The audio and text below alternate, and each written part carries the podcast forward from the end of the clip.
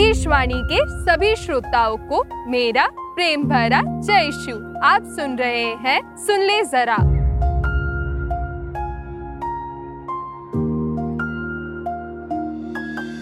जय शु दोस्तों, आप सभी का स्वागत है। आप सभी कैसे हैं? मैं आशा करती हूँ आप सभी खुश होंगे। दोस्तों, आपको जानना है कि वो ऐसी कौन सी शक्ति है जो हमें मज़बूत बनाती है? मैं आपको बताती हूँ। उस शक्ति का नाम है सहनशीलता।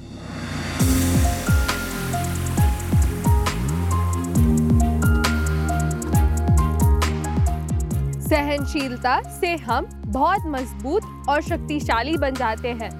दोस्तों, सहनशीलता का परम उदाहरण हमारी माताएँ होती है। हमने माता मरियम के जीवन से भी सहनशीलता का पाठ पढ़ा था। दोस्तों, जो लोग सहनशील होते हैं उन्हें जीवन में कई सारी सफलताएँ अपने आप मिल जाती है, क्योंकि उनमें क्रोध की भावना नहीं होती। जब आप सहनशीलता के गुण को सीख जाते हैं, तब जीवन में आने वाली कठिन से कठिन परिस्थिति का आप डटकर सामना कर पाते हैं।